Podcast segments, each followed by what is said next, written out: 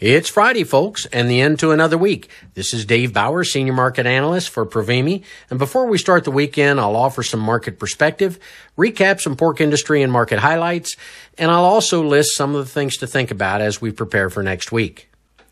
Over the years, as the markets enter the holiday stretch from Thanksgiving to Christmas and then New Year, I've used a lot of ink talking about the long journey through the forest in January and February as markets search for something to gain traction on in the way of news or new demand trends, etc. This year, the trek through the forest has been more like trekking into the Himalayas, setting up at base camp in December, and then ascending to the summit of Mount Everest in recent days. Grains led, followed by livestock, as markets didn't spin a wheel, but more were picked up by a wave of demand and optimism. In the 49 sessions since December 14th, April and May hogs have made new highs 24 and 25 of those sessions, or 50% of the time. June 59%, July 63%, and August 71% of the sessions traded. That's a market on the move. This year's difficult journey, however, fell more on the consumer, trudging through the holidays virtually, then working through holiday disruptions to news flows and workflows virtually, all the while dealing with the pandemic and then throw in a polar vortex to create a deep freeze across the northern tier, creating record weather all the way down into Texas. My thoughts and prayers go out to all those still dealing with the aftermath of this difficult journey. But things are on the mend. The deep freeze has lifted. My wife has been using the roof rake daily, and the barn roofs are just about cleared of a foot of snow. Vaccinations and reopening of businesses and communities are on the increase, and there's a feeling of, well, springness in the economy. Well, okay, the calendar says we're still three weeks from spring. The weather here says two to three months but it seems there will be many things growing this year, not just daffodils and crops in the field. And talk of something that's not growing during the winter cold. Pork exports this week were reported 23% below last week and 40% below the four week average. The 23,600 metric ton net sales amount to approximately 10% of weekly pork production, down from 20% at the end of January.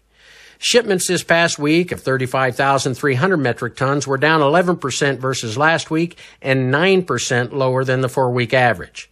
But with the news out of China starting to tell of serious ASF pressures and reductions to their sow and hog herds, I'm now seeing those that were first suggesting U.S. pork exports in 2021 to be down 2 to 3% are now becoming more open to the idea that China's appetite may remain strong in the foreseeable future, allowing for 2021 exports to grow again and potentially reflect another year over year increase.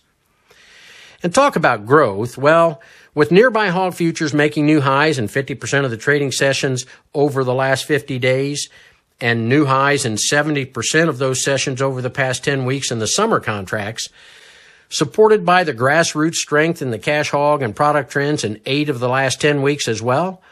The Pig Flash is now placing nearby cash returns based on the CME index at a break even to a little better return for today's marketings, with positive returns growing into summer profits of 35 to $40 per head, even with today's higher feed costs factored in.